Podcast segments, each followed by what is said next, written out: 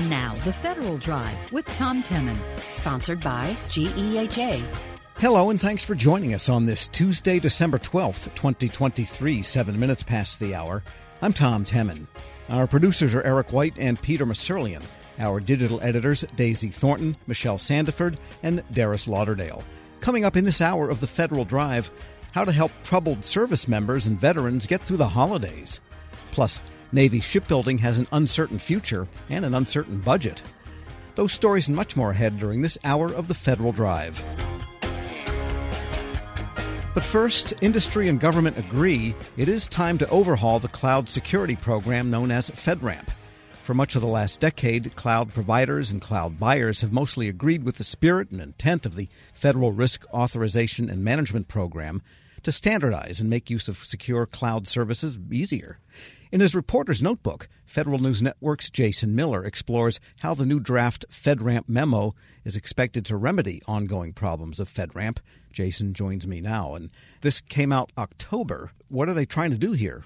There's several different changes that they're trying to push out here, and I think a lot of it is in reaction and feedback from industry, from agencies, and really, you know, Tom, remember FedRAMP came out in 2011. You and I were around. We remember those early days and how exciting it was. And I think you know, after 12 years, there's been a lot of change in, in the cloud world and in government. So the first one of the first big things they're doing is the Joint Authorization Board. This is a the oversight board that's you know you've got to get the JAB authorization for government wide cloud services. They're changing that into more of an oversight board that is more like the Technology Modernization Fund, a TMF board. They're also creating a six person technical advisory group underneath that new oversight board, the FedRAMP board. Now, the other thing they're doing is the focus on automation and continuous monitoring, with GSA leading an effort to really establish a means of automating security assessments and reviews. And the FedRAMP PMO, Program Management Office, in coordination with this new board, with CISA, is, is going to establish a framework for continuous monitoring of cloud services and products. All of that is laid out in this draft memo. Roles, responsibilities for GSA, the new FedRAMP board, the technical advisory group, NIST, and, and agencies more broadly. Now, as I said, Tom, this was the first update since 2011. There's been some evolution of FedRAMP. We remember FedRAMP Ready, FedRAMP Tailored. There's been pilots that have been uh, built around automation. But really, this is a really significant change. And I think uh, multiple federal experts I spoke with are very excited for this change. Yeah, you spoke to several industry and federal tech types. And I guess what was their initial reaction to the draft memo, especially with respect to getting some of the time and expense out of FedRAMP authorization, something the vendors have complained about continuously since it launched. You're absolutely right. I, when I spoke with five industry, two government experts, uh, again, they all applauded OMB's efforts.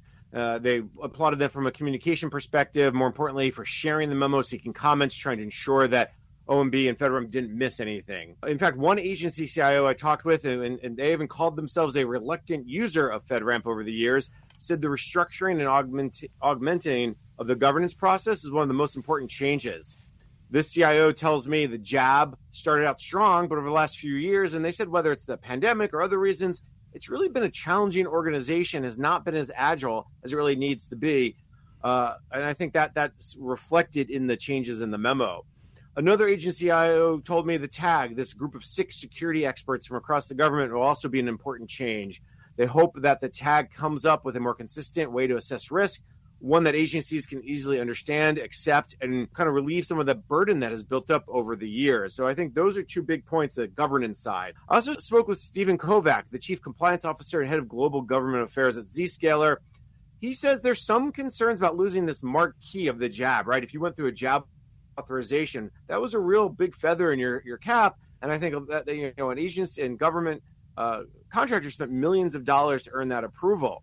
But Tom, overall, and I think Willie Hicks, the public sector techno- chief technologist for Dynatrace, really summed up what many agencies and industry experts why they're excited about this new approach to FedRAMP after again these years of smaller changes like FedRAMP Ready and FedRAMP Tailored. I think those were attempts to make the process easier, more attainable for for more companies and SaaS providers. But for lack of a better term, they were almost like patches or band-aids. They really didn't address the fundamental problems. And I think, you know, and I should when I say problems, I I, I go back to originally I think FedRAMP being geared towards kind of the infrastructure and um, platform as a service type of offerings. um, not really, I think, as much geared towards SaaS. I, I, I don't think it accounted for a lot of the problems that we see today, especially, you know, you look at the vast number of SaaS um, platforms out there. Again, that's Willie Hicks, the public sector chief technologist for Dynatrace. All right. And then getting to that specific issue of cost and time for vendors, OMB, are they taking steps to get at that issue directly? I think they are. I think, and this is what the driving factor behind this revamp of FedRAMP has been, is, is this idea it just takes too long, it costs too much, millions of dollars, months and months of time you know, and, and that's if you're lucky. Uh, and then the other piece of it, and it's related, is this drive to more software as a service. I think there's more seeking authorization. If you look at the 400 plus that have been authorized, a strong majority already are SaaS providers. But many of them are not these small and medium businesses that, again, the cost and time commitment is just huge for them. And because OMB is recognizing that the more agencies want SaaS products and services, more agencies want to get through this process, you know, want, want the vendors to get through the process more quickly. They want to use automation, continuous monitoring to reduce cost, accelerate the time for approval, but not lose any rigor. And in fact, John Harmon, who leads the Elastic U.S. public sector cyber solutions business, says automation really should drive down costs and make things go faster and let a lot more SaaS companies into the market. How do we get SaaS-based companies excited about wanting to get into get into FedRAMP? Because I hear more small companies saying they don't want to do it. It's too much of a headache, too expensive for them to kind of do for any kind of new, new innovation. Along with John Harmon from Elastic, I also spoke with Jason Weiss. He's the chief operating officer of TestifySec, a software startup that focuses on securing the software supply chain. He's also the former Defense Department chief software officer, so he knows FedRAMP a, little well. He says the automation controls and continuous monitoring are, are really part of needing to re-educate chief information security officers, other authorizing officials, and others about how these processes work. But he says the use of OSCAL, the Open Security Controls Assessment Language, this is something that FedRAMP has piloted over the years, would be a very key piece to this automation effort. The devil's in the details and the number of tools that support OSCAL, and more importantly, the number of tools across the federal government that can actually integrate and share that information. And so I think the challenge with the automation, in my opinion, is if somebody uploads a machine readable format like OSCAL to FedRAMP, to say, hey, here's my proof. Where is that going to be stored in the FedRAMP environment? And how does a member of, uh, say, the DoD or the member of Department of Veterans Affairs or even DHS gain access to that and actually make sense and make a risk informed decision? Weiss from TestifySec says this transparency will actually be one of their biggest challenges to make this automation very successful. All right, so now the draft memo is out, and what should people expect next? What's coming in the next few months here to get this thing actually implemented? Almost everyone I spoke with says, I want to see more details. Show me more than just the memo, right? But in the meantime, Tom, comments are due December 22nd. OMB has uh, extended that through December 22nd, the comment period. So another 60 days, 90 days, maybe more until that memo is finalized. And then again, once that memo comes out, I think what industry and government are going to be looking for is some sort of strategy or implementation plan from the FedRAMP Program Management Office. How are they going to take everything that calls from the memo and really put that into motion? I talked with uh, Jim Reavis, the CEO of the Cloud Security Alliance, and a key metric he'll be paying attention to over the next year or more is is that number of cloud service providers getting through the low and moderate accreditation processes he says that that really will be a key metric for hey, did these changes work? Zscaler's Kovac says he'd like to see more details about where CISA fits into this discussion. There's little to no mention of the Cybersecurity and Infrastructure Security Agency, specifically in FedRAMP memo. And he says, listen, we know their role in cybersecurity management oversight has only increased over the last five years. What role will they be playing? He wants to see that connection. And then finally, one of the agency CIOs I spoke with told me they'll be looking for better interoperability, collaboration among agencies and the FedRAMP program office, reduce burden, reduce time, make it easier, make it more secure, and of course, uh, reciprocity is always one everyone looks at. So, a couple key metrics there, Tom, that again we'll be looking at over the next year, 18 months. All right. Federal News Network's Jason Miller. Thanks so much. My pleasure, Tom. And once again, OMB has extended that comment period to FedRAMP draft memo. You've got till December 22nd. We've got a link to it and to Jason's story at federalnewsnetwork.com. Still to come, the Navy's shipbuilding program has an uncertain future and an uncertain budget. This is the Federal Drive with Tom Temin here on Federal News Radio, part of the Federal News Network.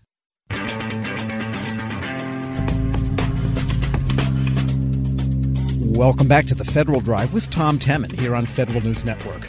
The Navy isn't quite certain how many ships and submarines it wants to build over the next few decades. In fact, it's offered three alternative plans to Congress with varying timelines and price tags. For analysis, we turn to the senior analyst for naval forces at the Congressional Budget Office, Eric Labs. Mr. Labs, good to have you with us.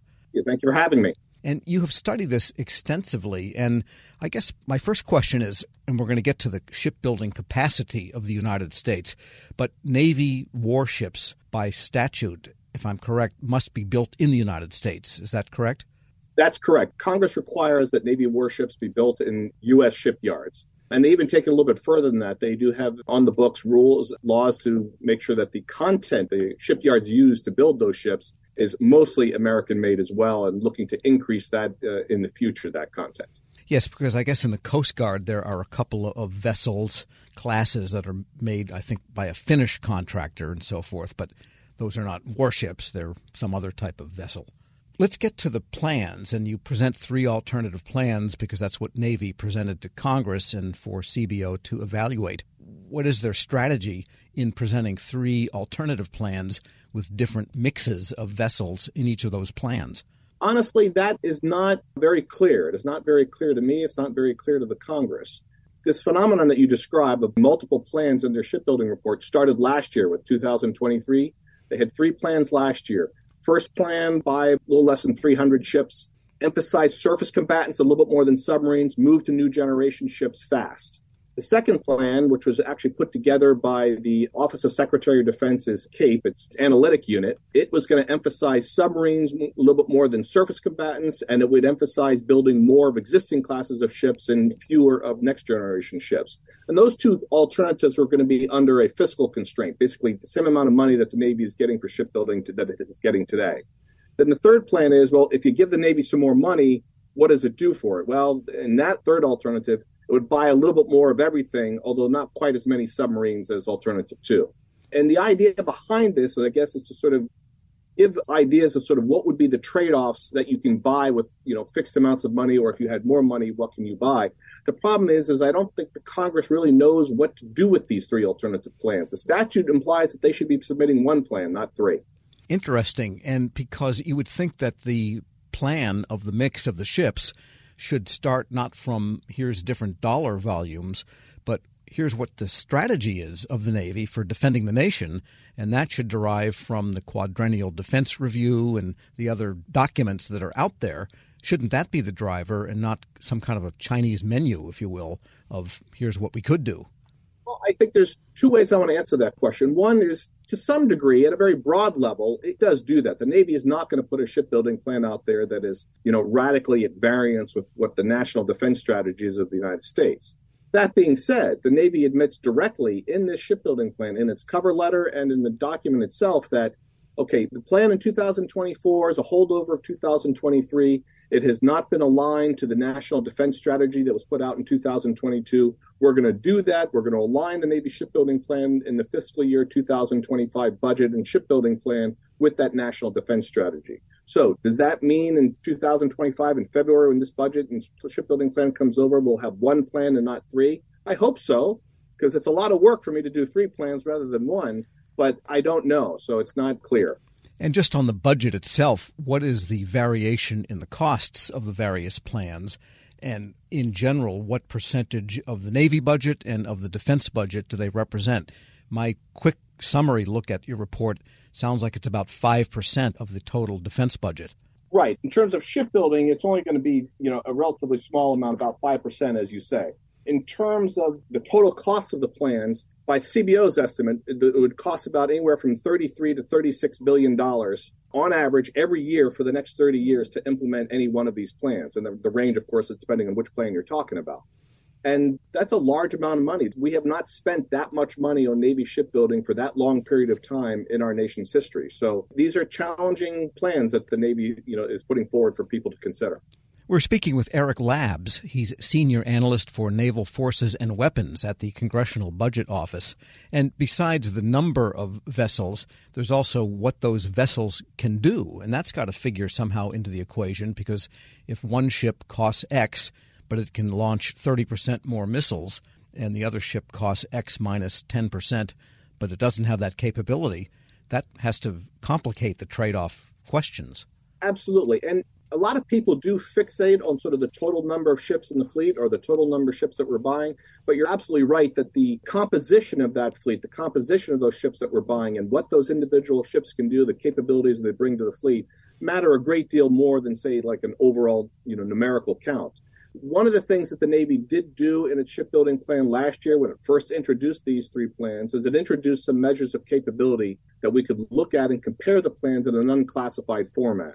The Navy does a lot of its analysis in classified like campaign models and things like that. We can't really understand that, but you know, the number of missile cells, the number of sorties the fleet can launch, these are measures that they put into their shipbuilding plan to try and facilitate comparison. The problem with that is that they didn't give much guidance or headlights or signals to the Congress to say, well, what does this mean? What can alternative two do better than alternative one can do, and so forth? They showed these measures of comparison without giving any guidance as to sort of what they mean and how to use them.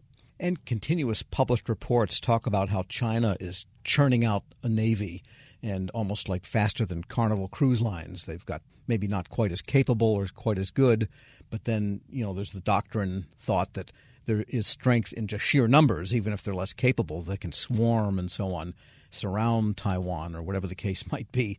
Which gets me to the question of the defense industrial base for whatever the Navy would like to do, is there the industrial capacity? And if Congress decided, well, maybe we ought to accelerate this and do it in 20 years or 10 years, given the threat situation, could the nation actually fulfill those orders? To accelerate this shipbuilding plan, in other words, to say, like, you know, Alternative One builds 290 ships, to try and build those 290 ships in 15 or 20 years, as opposed to over 30 years, that's not really possible with the industrial capacity that we have today.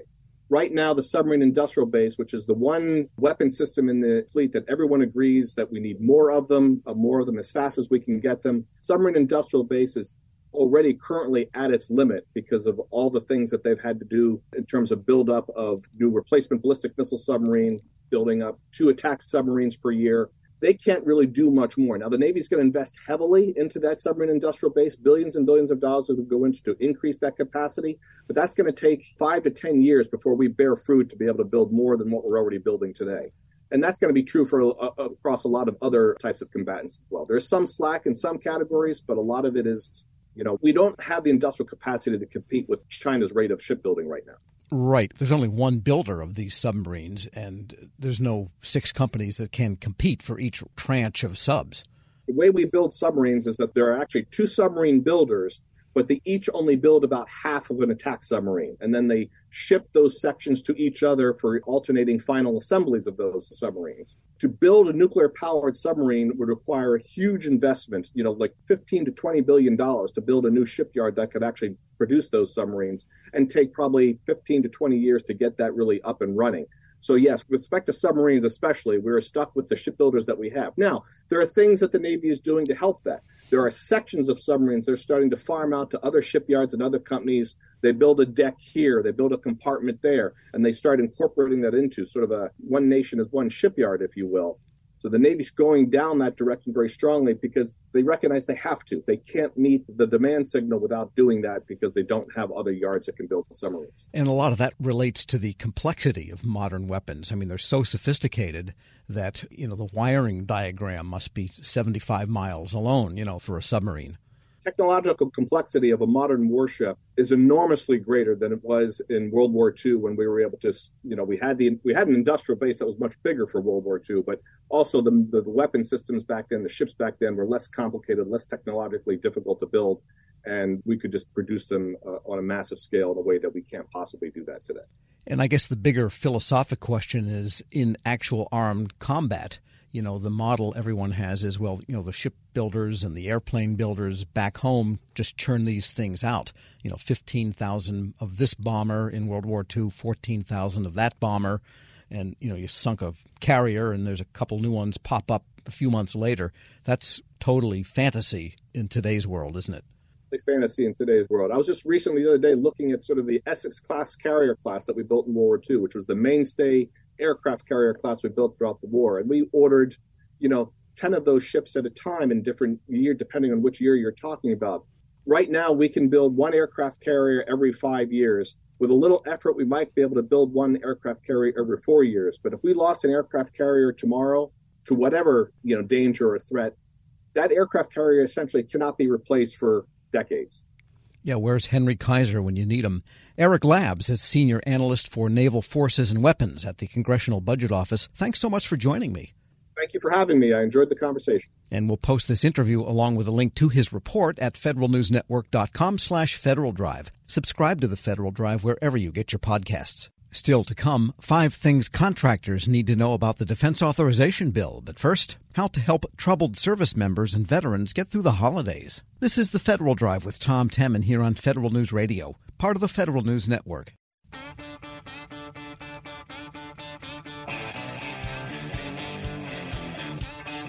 Welcome back to the Federal Drive with Tom Temin here on Federal News Network. Tis the season to be jolly, but military service members and veterans often experience a spike in depression or post traumatic stress disorder, even suicide. For some of the warning signs and how you can help, we turn to the director of the Warriors Heart Admissions, Michael Odell. Mr. Odell, good to have you with us. Yes, thank you so much. And let's begin with Warriors Heart Admissions. You're based in Texas, but you've moved to Virginia.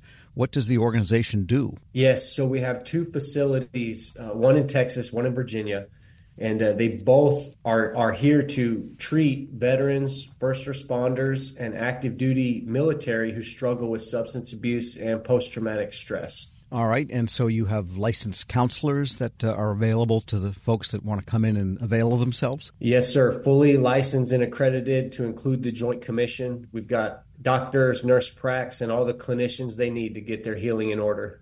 And tell us about your own story. What led you to found this? Because you are a Marine Corps veteran of Iraq and saw some heavy duty action there, correct? Yes. So I'm from Bandera, Texas, which is where the Warriors Heart Texas location is. And I joined the Marine Corps when I was 19 years old. Quickly deployed to uh, Fallujah, Iraq, and Ramadi.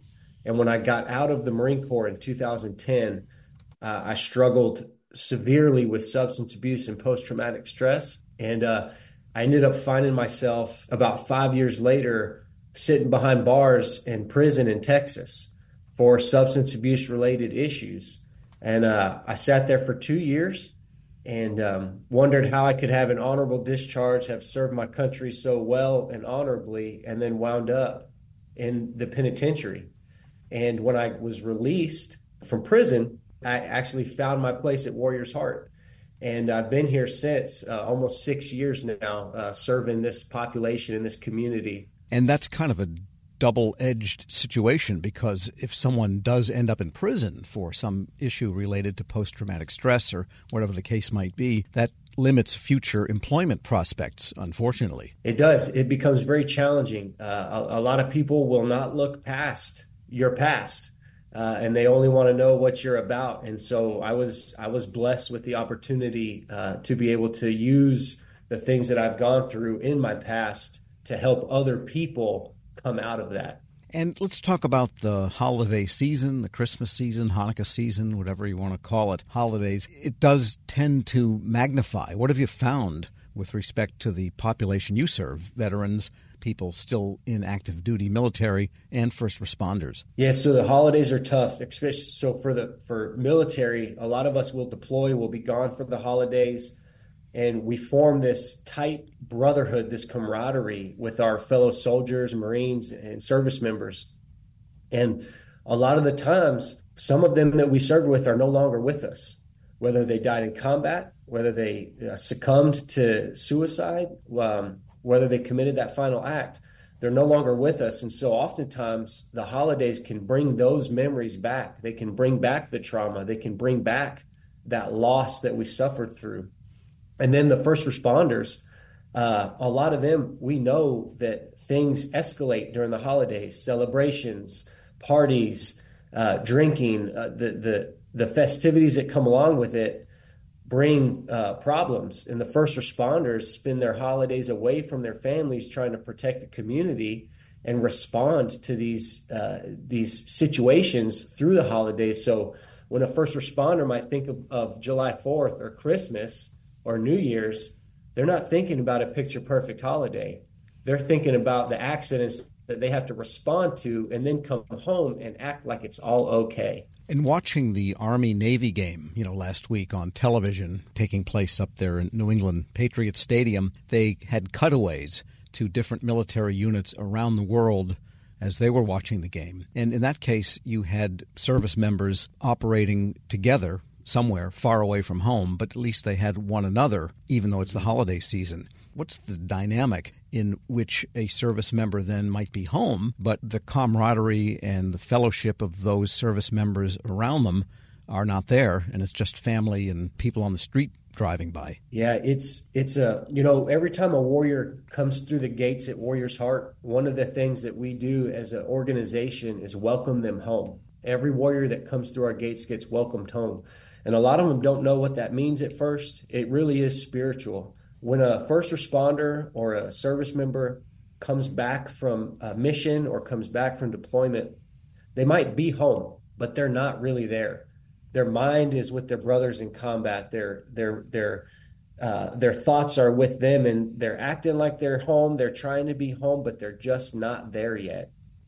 And those that are there with them, what can family members, friends, acquaintances do to help ease that situation and make them feel like they belong where they are? Because words can sound empty. They can, and you know, I, I go back to to my experience uh, it, it, when I came when I was home. I was not well. I was not okay. I was I was not doing good, and people continued to ask me what was wrong. What's wrong? What's wrong? What's wrong? Why are you not okay? Why can't you fix yourself? And I know that they meant it. I know that they wanted me to do well, but those words pierced my soul. It just it, it's set in stone that I'm not okay. And so I think one of the best things you can do if you notice a loved one is struggling is to just love them and listen to them. And when appropriate support them.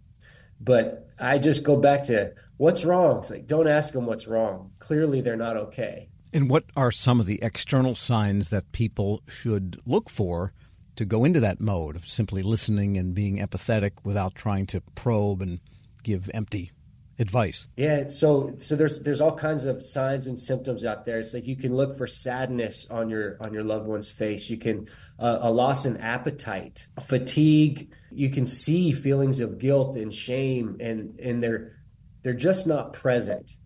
If your family member loved one is not present, and you can tell something's wrong, something's wrong. People crave presence, and when they don't have it, something's off. And what can you say then that has meaning, or is there a way to gently suggest that they go to a place like Warriors Heart Admissions? There are other organizations that offer these types of services. Is it okay to simply suggest check them out? It is. We we highly recommend. So there's a lot of uh, good videos on YouTube. We have a documentary, Warriors Healing Warriors. It's on Amazon Prime and it really paints a beautiful picture of who we are and what we do and why we're here.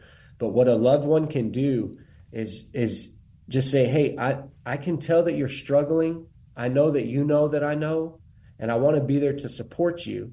I've found this resource, and and if you'd like, I can call, or you can call, or they can call you." My team is very experienced. I'm a veteran, as as we talked about already.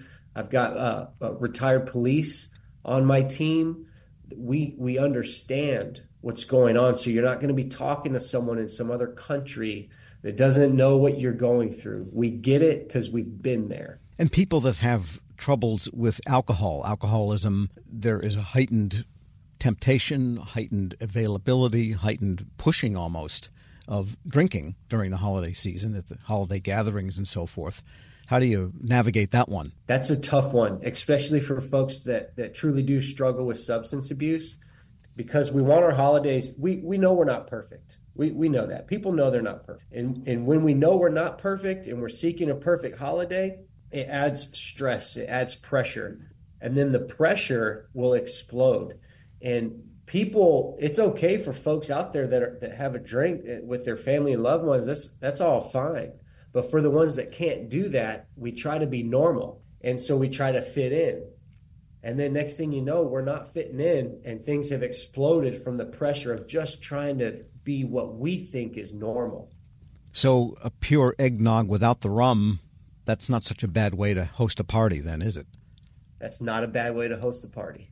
All right. Any other thoughts people should understand when when uh, having a loved one who is a service member, veteran, or first responder around in the holidays? So there's a lot of things that loved ones and the, the warriors themselves can do. If they're in recovery, they can go to a meeting. They, they if they're in recovery, they understand that service is key. Finding somebody they can serve, finding something they can do with their time that helps others. And family members can engage in that as well. Take the family out and go serve somebody that brings so much more meaning to to the holidays than just trying to make it so picture perfect because we know it's not going to be that way anyway. Michael Odell is director of the Warriors Heart Admissions and a Marine Corps veteran. Thanks so much for joining me. Thank you so much for having us. It was a pleasure. We'll post this interview at federalnewsnetwork.com slash Federal Drive. Subscribe to the Federal Drive wherever you get your podcasts. Still to come, five things contractors need to know about the Defense Authorization Bill. This is the Federal Drive with Tom Temin here on Federal News Radio, part of the Federal News Network.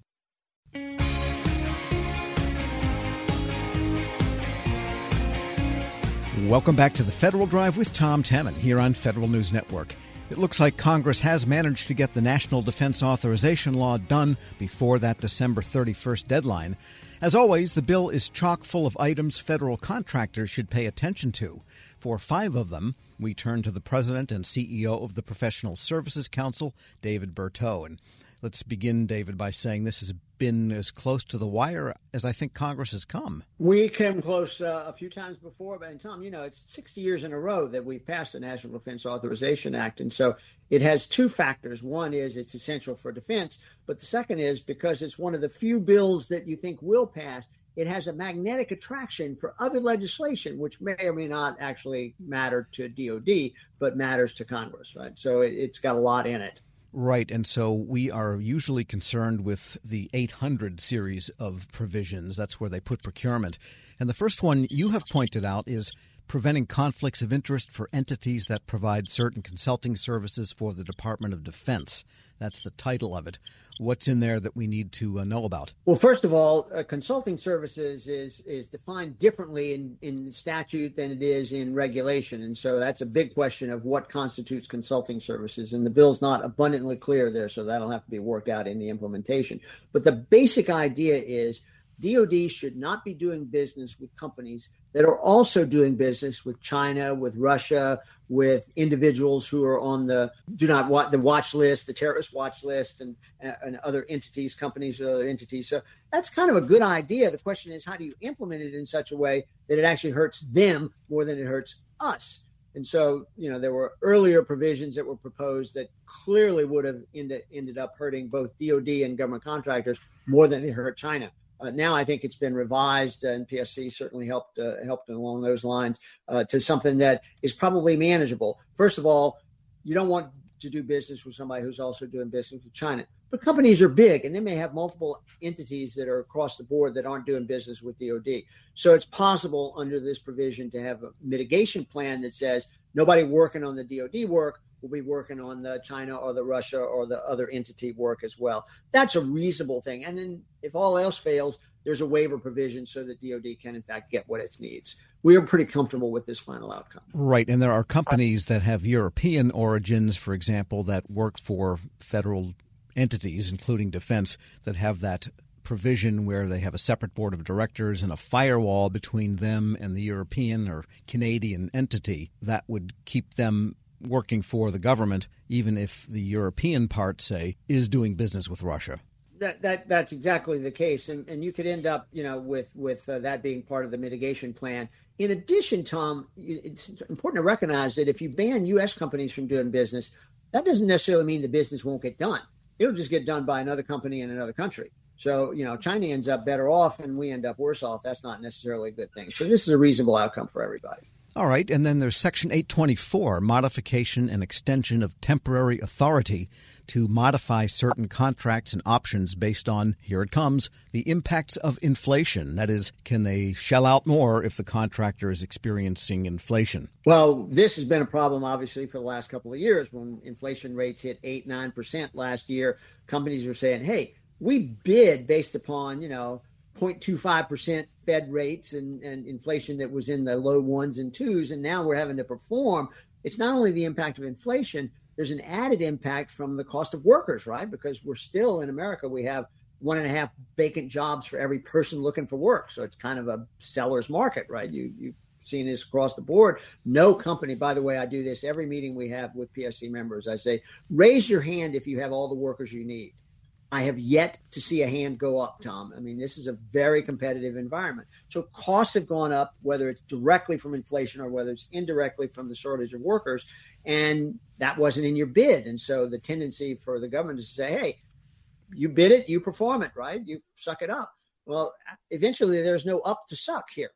And, uh, and you, have got to. We'll have to patent that phrase. There's no up to suck here. Yeah. no, no up to suck anymore.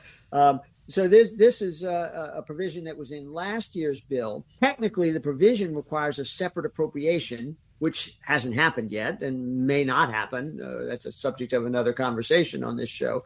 Um, but what we found was that just the existence of the authority made it possible for programs, if they wanted to accommodate the increased costs that the company had, as part of the deliverables, within available funds, it gave them the flexibility to do so. So we were really pleased to see this provision back in the bill this year. We are speaking with David Berteau, CEO and president of the Professional Services Council. And there's still one other, a pilot program, and this is under Section 874 to incentivize progress payments. So that's, again, not a full blown program, but they're going to try out something here. They're going to try it out. So, so basically, the idea is that because a company can't get reimbursed for the interest costs on loans and it has to finance its work before the, it delivers the products or the end results to the government. The government sometimes issues progress payments. You've made 80% of the progress so you get a certain percentage of the cost you've had up to that point reimbursed along the way right? So but periodically dod will try to tie those progress payments to something other than progress that is other than delivering on the contract. Like maybe uh, the eligibility of your business systems or or you know your cost uh, proposals being accurate et cetera or being complete.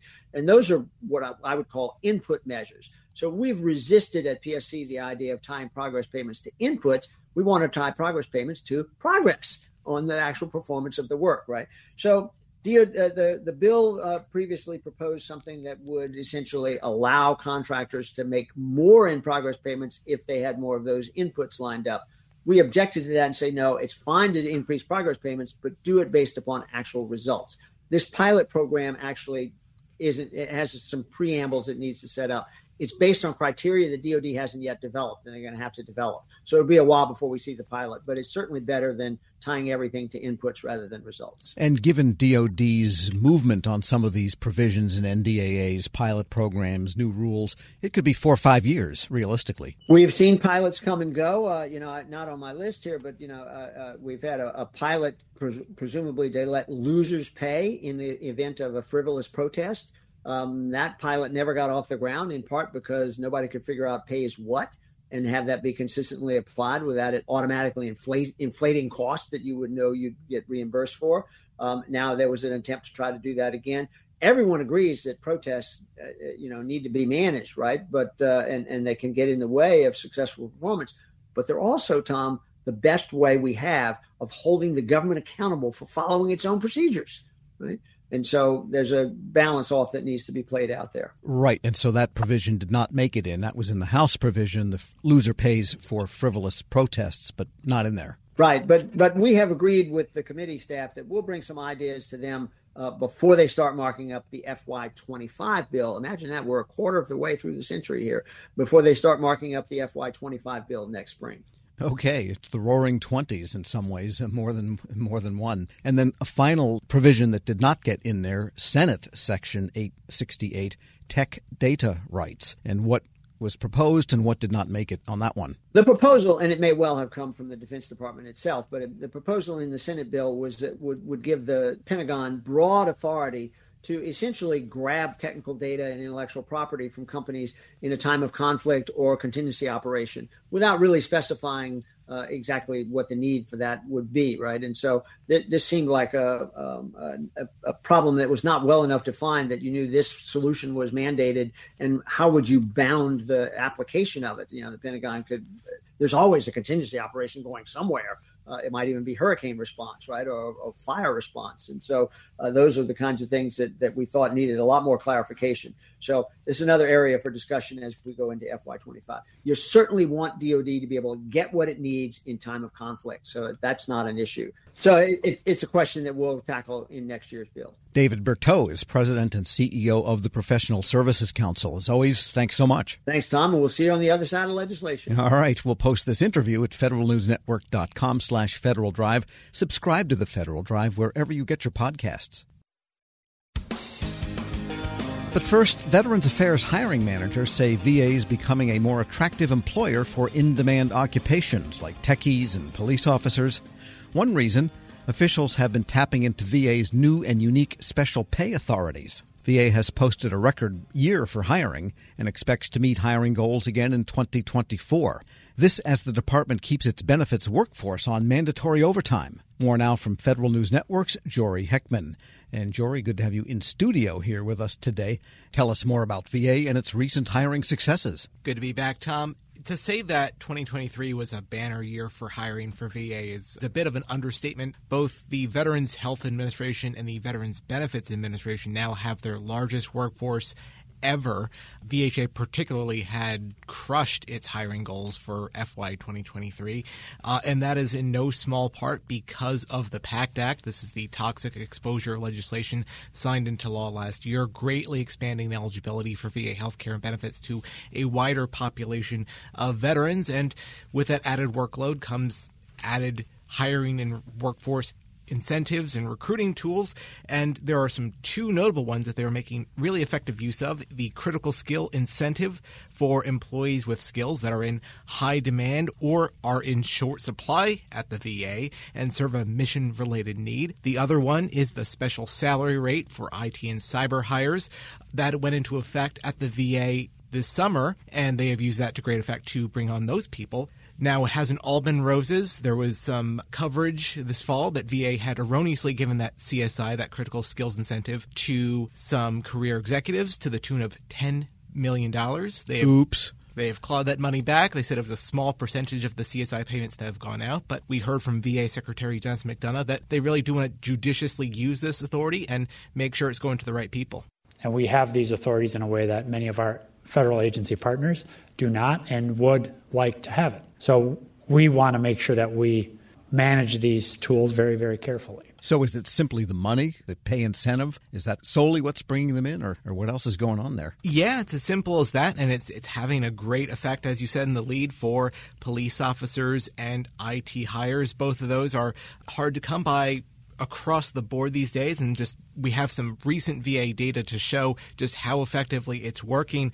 About 32,000, a little more than that, receive these critical skill incentives this year. So VA is not shy to use this authority. Uh, a majority of them went to HR specialists, uh, assistants, housekeeping aides, and security personnel, including those police officers. And the real significant thing here is that uh, after years and years of seeing a net loss of police officers, VA actually turned that around and they saw a 7% increase in its police force. Now, these hiring incentives, are they higher salaries or are they hiring bonuses and then you were on whatever pay system you would be on otherwise? I believe it is a percentage of like their base rate salary. So they get paid more than they would have. Correct, yeah. That's in some cases not always outdoing the private sector, but it's narrowing that gap, and it's you know the VA doing some extraordinary beyond the pale things to narrow that gap. And they took in a slew of IT people last year. Yeah, they certainly did, in no small part because of that special salary rate. They hired a little under eight thousand IT personnel in FY 2023. The VA did, and they slightly surpassed their goal, but really any agency would be lucky to be in that position to actually you know exceed their goal for hiring the, that tech talent. And more importantly they're staying around. They they saw a pretty high rate of retention for the past couple of years for the people that are new in these fields that they've been bringing on. And this is going to keep going on by the way. This is something that under the recent AI executive order that the VA is really front and center to try to keep bringing in this in demand tech talent. And it sounds like McDonough has had success, or the department has had success in an area of the country where the boom boom is a little bit bloom is off the rose, you might say, and they've been able to recruit people from the West Coast. Yeah, well, I mean, that's the important part here is that, you know, they have been reaching out to Silicon Valley, they've been reaching out to Seattle, they've been reaching out to these hubs where these tech folks live, and so they have been really making a concerted effort to do that, uh, and just recognizing that they have to, you know, look nationwide to get this talent on board and not just, you know, within the DC metro area. All right. And then there is the mission that they've got to fulfill. This is the disability claims benefits backlog is something that's bedeviling them for years now. How are they doing there? Well, the one thing that you can expect for 2024 is that that claims backlog is going to go up and it's going to go up in a big way because of the PACT Act, because it's been working so well that they've been bringing a bunch of people in submitting claims. So the current backlog is somewhere in the neighborhood of 319,000 claims, and that's going to go up to anywhere between 450,000 to 700,000 claims. That's going to be the peak sometime in 2024. And so what we've heard from VBA folks is that, you know, this is not a setback in their eyes. This is a success that people are taking advantage of the PACT Act, but of course, VA is going to have to pull some strings and make sure that they have the workforce and the manpower to go through those claims. Right. They really put out an aggressive call for people that might have been affected by the burn pits that are coming under the PACT Act. And so they've brought kind of a haystack on themselves, you might say. Yeah, yeah. Well, I mean, that's the mission they've been assigned to take on, and they're they're doing everything they can as far as the advertising, letting people know that they are eligible to receive these benefits, and now it's squarely within VA to get the job done to process those claims. And mandatory overtime, therefore. What's the extent of what they're asking of people? On their benefits workforce, they are asking their employees to complete about 20 hours of mandatory overtime each month, uh, with some exceptions here. But we heard from William Clark Sr., who is VBA's Deputy Undersecretary for Field Operations. Here he is. I don't like to ask our employees to work overtime, mandatory overtime, but I like less to have veterans waiting. So we are working mandatory overtime that our brute force using the hiring and the great employees that we have in our agency, over 50% of whom are veterans themselves. And that's William Clark Sr., who is again VBA's Deputy Undersecretary for Field Operations. And in the context of that overtime and that massive workload, are they using things like telework and making it easy to do the overtime? This is something that we did hear from Secretary McDonough on is that for VBA employees that we're talking about here, they are trying to keep that maximum telework as an option for them, recognizing that they have really been crushing their productivity metrics for the past couple of years and that he doesn't want to mess with that. You know, that even with this government wide call to bring people back into the office as much as possible, he doesn't want to mess with what's already been working there. I guess overtime is a little bit more palatable when you're home and your golden retriever is at your feet and the fire blazing in the background or something like that. Yeah, well, recognizing they're asking them to do more with the overtime, they want to see what they can do within their authority to uh, counterbalance that. Federal News Network's Jory Heckman, thanks so much. Thanks, Tom. And be sure to check out Jory's story at federalnewsnetwork.com. This is the Federal Drive with Tom Temin. For the latest updates, stay with federalnewsnetwork.com or follow us on Facebook and LinkedIn. I'm Tom Temin.